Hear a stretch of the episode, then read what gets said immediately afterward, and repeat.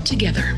An interview series exploring the possibilities of cross-architecture development with those who live it. I'm your host, Nicole Huseman. High-fidelity visualization is helping spur advancements across a broad spectrum, from our favorite movies to breakthroughs in medical research, geophysical exploration, cosmology, and much more. Today's guests live at this forefront, and I'm very excited to welcome them.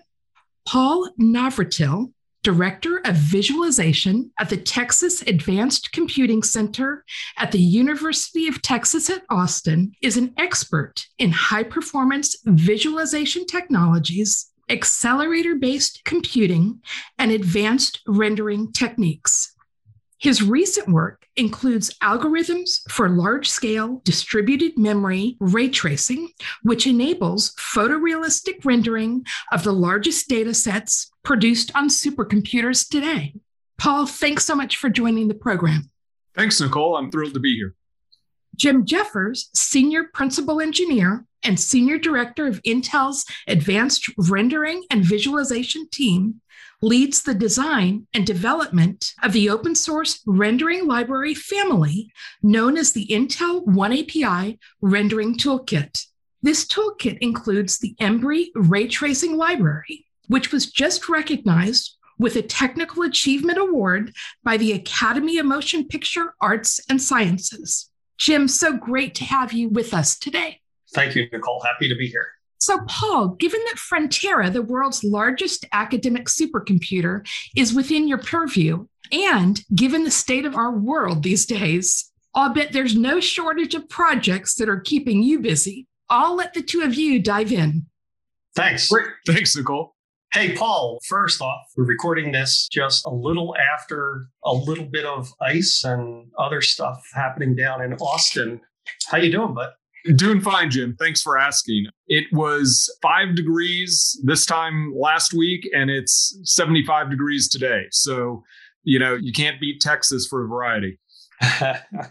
That's great. Well, I was actually just being nice. I'm really more interested in how Frontera is doing and how that was impacted. So what's the situation with Stampede II and Frontera? I know that occasionally you get involved in disaster management and computing. Was there anything done with that here? Yeah, a great question, Jim. I'm happy to say that all systems are back up and running at full capacity. And actually, the way we helped out in this particular crisis, because there was a severe energy shortage across Texas's grid, which is unique in the U.S. for having its own grid. There's basically Eastern U.S., Western U.S., and Texas. And so we voluntarily powered down our system. No jobs were harmed in this process. Basically, we paused the queues. Whenever a job finished, we then did not allow a new job to schedule on those, and we powered off all the compute nodes as they freed up. And so we kept the logins on. People were still able to execute. I think we still kept the development queues open just so folks could get some science done. But the lion's share of our consumption was taken offline, which returned several megawatts of energy back to the grid. And then as normal operations resumed, we powered everything back up, and I think we were running back at full operations sometime on Friday of that week.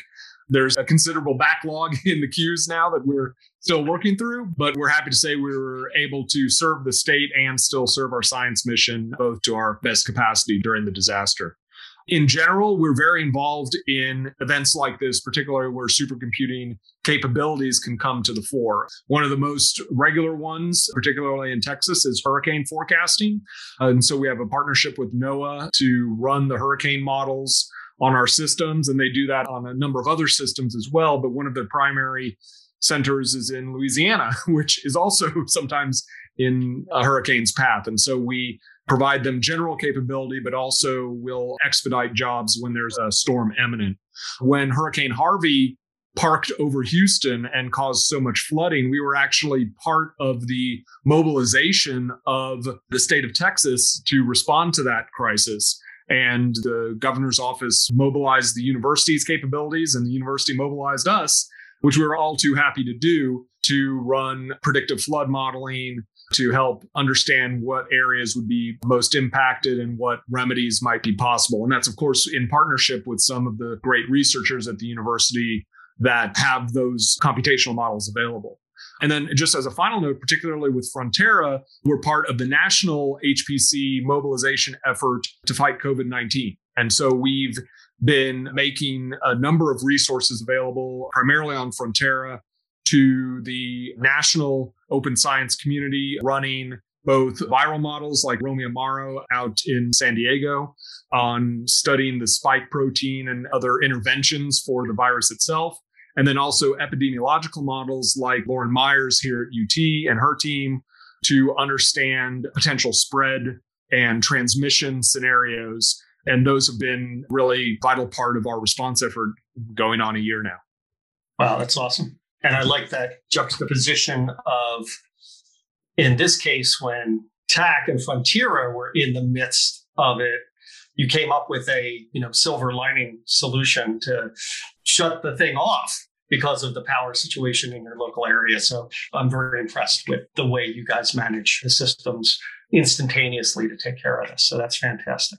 I just want to delve a little further related to the area of Viz and everything in this scope and ask you two related questions.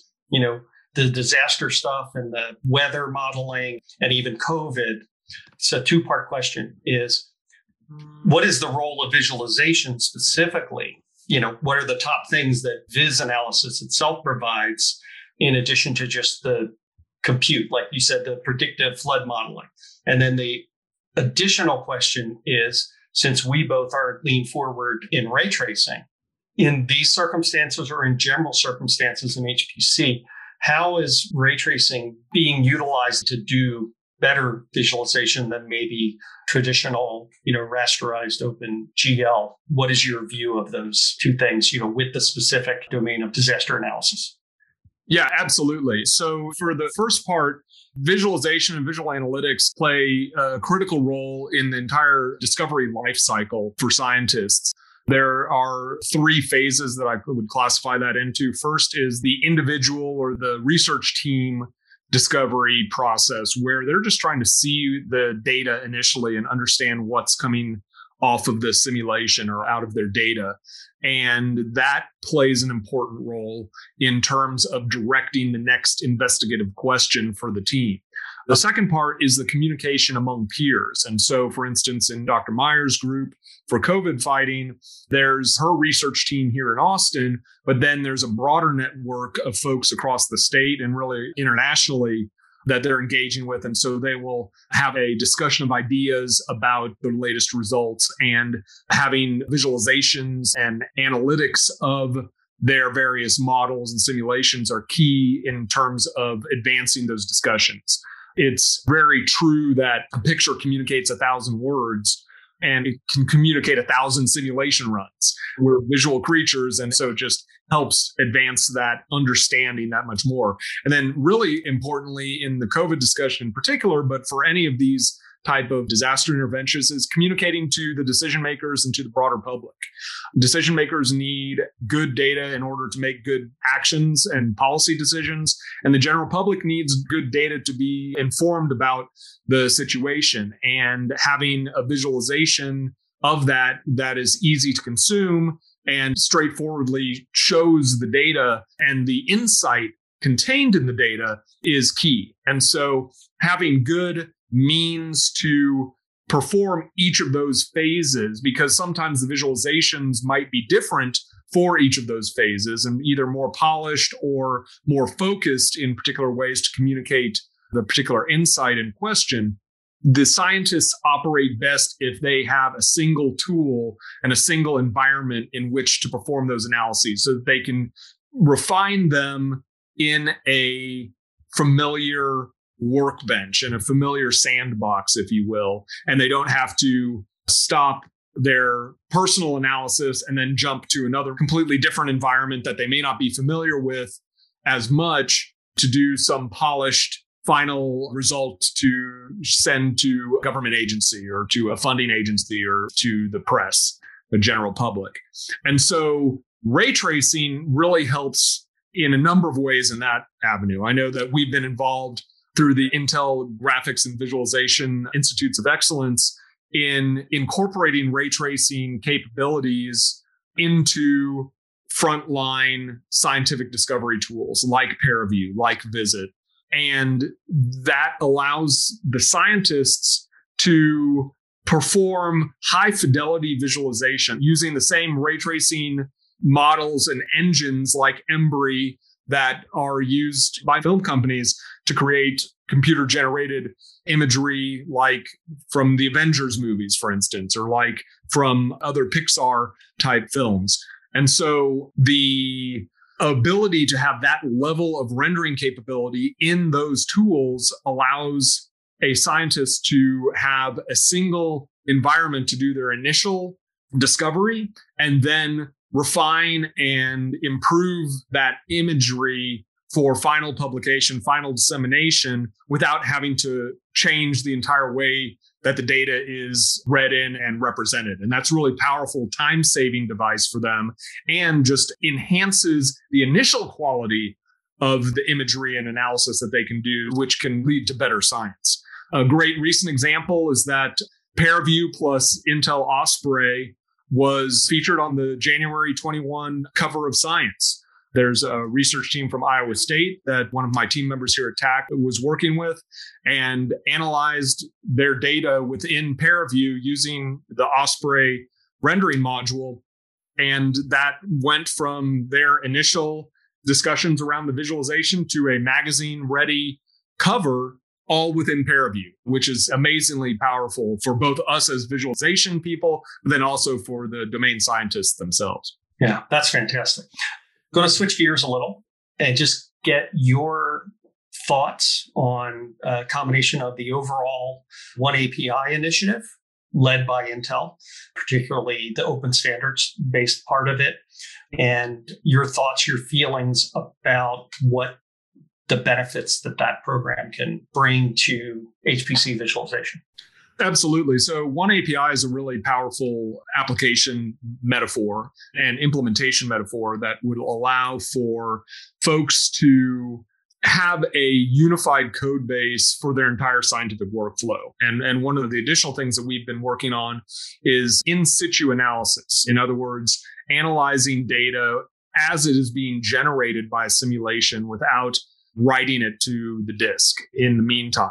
And there's a number of ways to do that, but oftentimes it requires some level of integration with the simulation application. And so if you have applications and analysis tools that are all able to be run wherever they need to be run, and that's typically wherever the simulation is being run, that's a really powerful expression to enable scientists to run where they have the cycles and to not have to adjust their workflows or to minimize tweaks to their workflows based on which system they're on. It also eases the life for developers so that they can continue to advance great new features of simulations and of analysis capabilities without having to then port those existing capabilities to a plethora of different architecture types in order to support the various architectures that they may be asked to run on. Yeah, in situ, one is a great term because it's only, 6 letters, but it's so powerful, I think. The plethora of outcomes and what you would call the virtuous cycle that comes through it, I think a lot of people don't fully grasp. So you, a second ago, we're talking about data movement, and we've talked about this a lot, but, petabytes, exabytes, as we're heading into exascale, it just doesn't run as fast as compute. It's just the way the physics are. And so moving data around, as soon as you have to copy the data somewhere, you almost have hit a huge wall. And so the industry, us at Intel, Paul, the Department of Energy, we're doing a lot of work in this arena in the Exascale Computing Program, as well as work of our Intel GBIs with Paul and others to enable this. So that's one thing, to basically better utilize the system that you have and the memory and all the key expensive stuff on the system. It enables an improvement of that flow.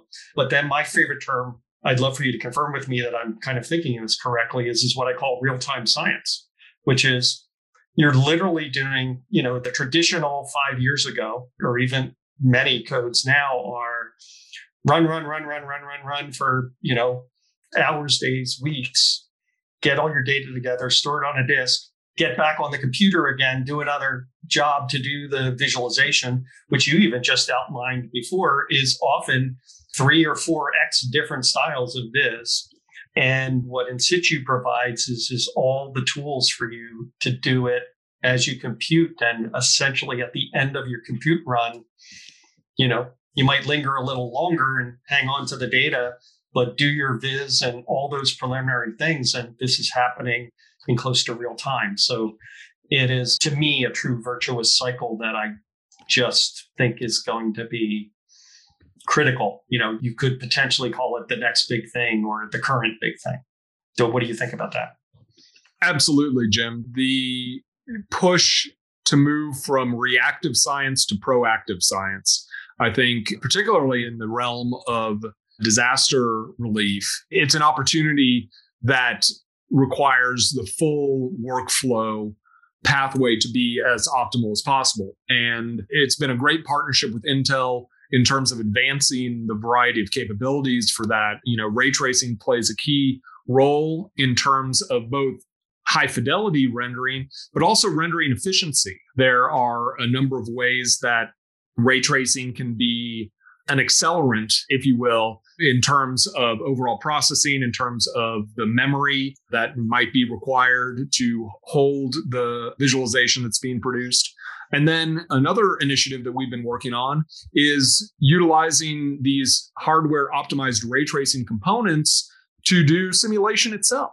So it turns out that there's whole classes of simulations that do things that look like ray tracing, at least from a visualization or a ray tracing expert's perspective, vector mathematics, spatial sorting of data, in which ray tracing has had a decades of research in how to do that efficiently in a variety of ways.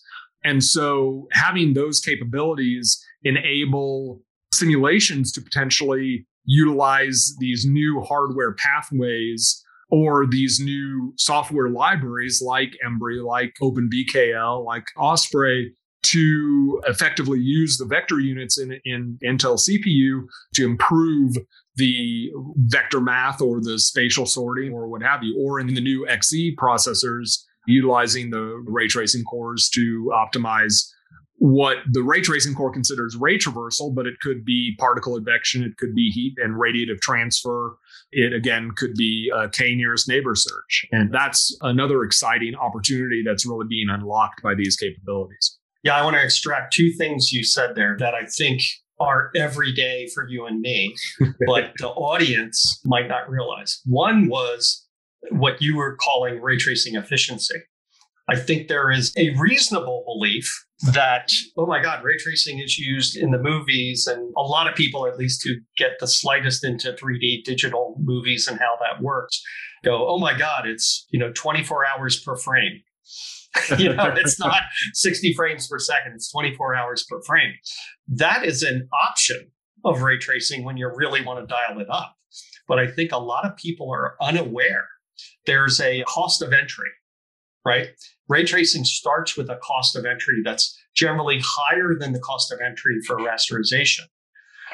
But once you pay that cost for entry, essentially everything is almost free after that. And we've been bearing this out in some of the benchmarking and stuff my team's done. By the way, the ray tracing community has actually presented this for years and years for rasterization, just the way it's structured. It's not bad or good. Just the way it's structured is the more stuff you throw at it, the more you have to compute. If you have a fixed cost of flops and compute capability, if you want higher complexity, you have to throw more triangles or objects at it, and the frame rate begins to drop. It turns out that ray tracing is not quite the opposite, but is a flat curve. Once you cross over the point and a certain complexity level, you can throw all the complexity you want and the flops remain about the same.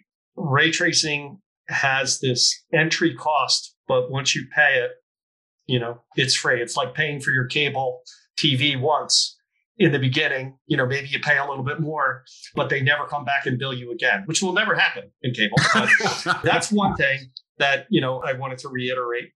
And then the other thing, which is really, really cool, and it's related to something I'll try to enhance here, is the notion that ray tracing is actually a physics algorithm. It's really physics. It's wave particle physics. Yep. And also line-of-sight physics. It kind of fits in there. And so it can be utilized to do physics.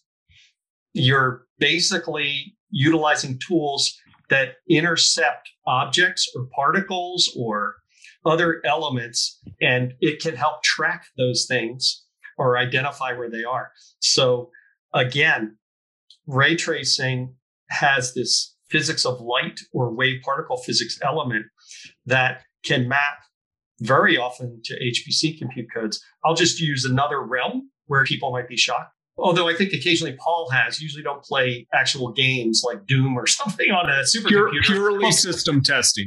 Systems. Yeah, sure, exactly. But an interesting use is Valve's Steam gaming engine. It uses Embree, but right now not for rendering at all. It uses it for surround sound 3D audio. Cool. And so, you know, it's computing positional data, which is what ray tracing is great at. So just then map that to things like particle detection and heat transfer and everything you were talking about. And you see what the potential of this algorithm is across HPC. Do you want to just quickly talk about the SOLAR Consortium that's related to this area? Yeah, absolutely. So the SOLAR Consortium is dealing exactly with this, Jim, how to use these ray tracing components from rendering in simulation, like the Steam game engine that you just mentioned for auditory positioning and to do 3D sound, which is outstanding. And there's a company, Service Engineering, out of the DC area. And Christian Gribble has been a great partner in leading that effort for other types of radio frequency computation and for multi-hit ballistics, a variety of ray-like components in simulation modules. That's like microwave and cell towers and things like that, which also have line-of-sight kind of mechanisms, right? Yep, exactly. And so the SOLAR Consortium grew out of the XPUG in-situ hackathon. The Intel Extreme Performance User Group has been a great sponsor since 2017 to really get the simulation folks and the visualization folks in the same room to not just talk about in situ, but to actually advance it and develop on the simulation codes, because it really takes that expertise of both simulation and visualization folks in order to preserve the science and optimize the analysis. And so that has been a successful series. And then we realized that there's this additional opportunity to utilize the ray tracing engines for science simulation. And so we created a second group to bring in more folks to that community. We've had a successful Birds of a Feather at SC19, and then we had another exhibitors forum during the virtual SC20. And also from this effort, we engaged, we being the community, engaged with the Kronos group to create first an exploratory group and now a working group around analytic rendering. And so combining both ray tracing and rasterization, but as an effort to provide a single API for analytic codes so that folks doing this type of development, both purely at the analysis level, but then also incorporating them into simulations, can write once, run virtually anywhere, kind of in the spirit of the OneAPI work as well. I'm excited to say that we have a special issue of IEEE Computing in Science and Engineering. The call for papers has just come out, and they'll be due in September of 2021 submissions. But for folks doing work in this area, we'd love to have your submissions for that. And just this week, we're also putting in a workshop proposal for SC 2021, which is the workshop on analytic rendering and render accelerated simulation, or WARRIS. Oh, okay. That's a new one for me. Thank you. Hey, yeah. I love making acronyms, by the way. So that's great. You know, I understand every good workshop needs an acronym. Yeah. So we're hopeful that this will get accepted because you got to make it WARRIS, man. Yeah, right. Exactly. We'll work Eggman in there. Yeah.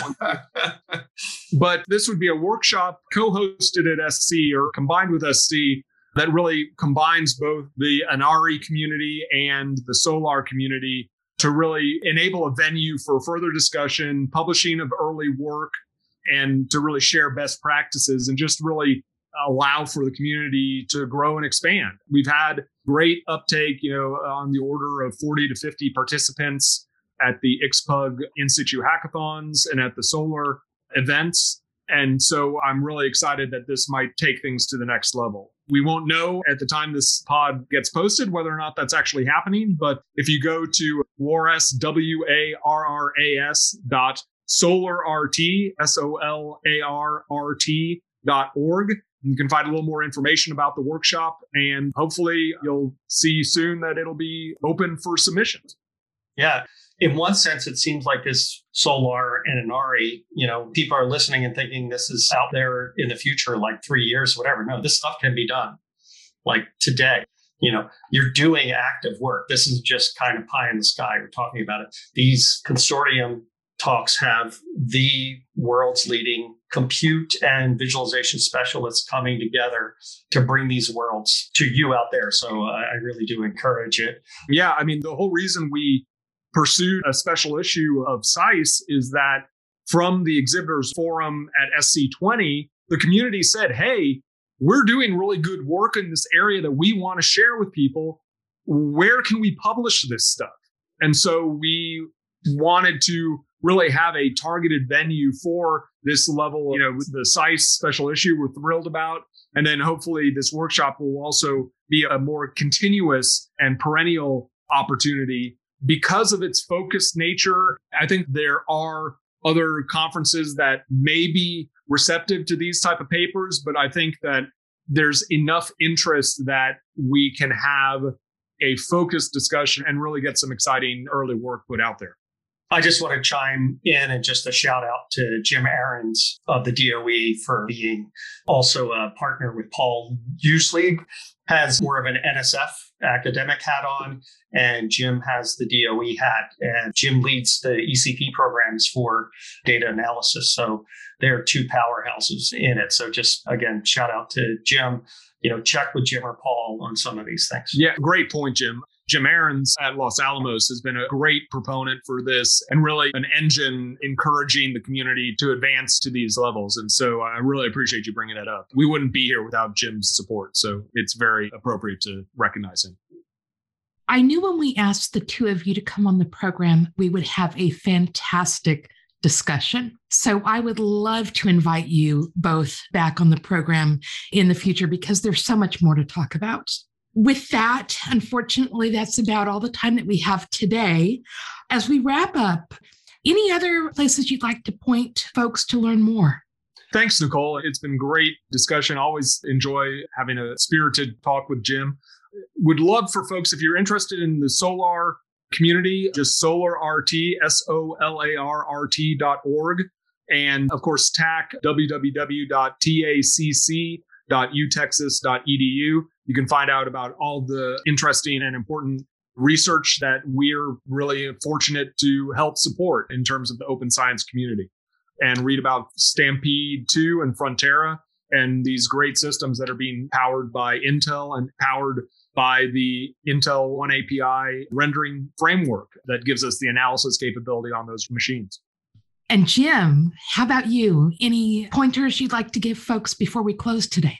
Yeah, so I think two things. I'm a random tweeter, and I also work with our social media folks at Intel. So my Twitter handle is at James L. Jeffers, even though everybody calls me Jim. And then you can also learn a lot about what we're doing using at Intel HPC, at Intel DevTools, and at Intel Graphics. Follow all of those guys and you'll get a bunch of cool stuff.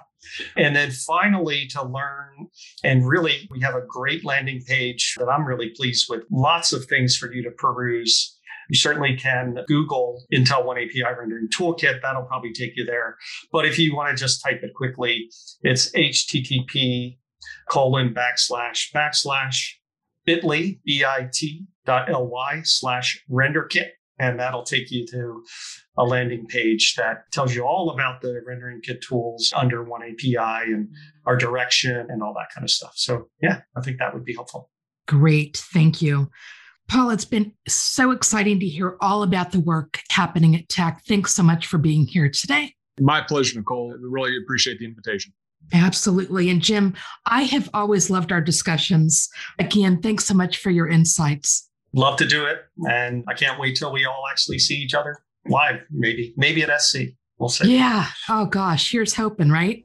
Yeah. And a big thank you to all of our listeners for joining us. Let's continue the conversation at oneapi.com.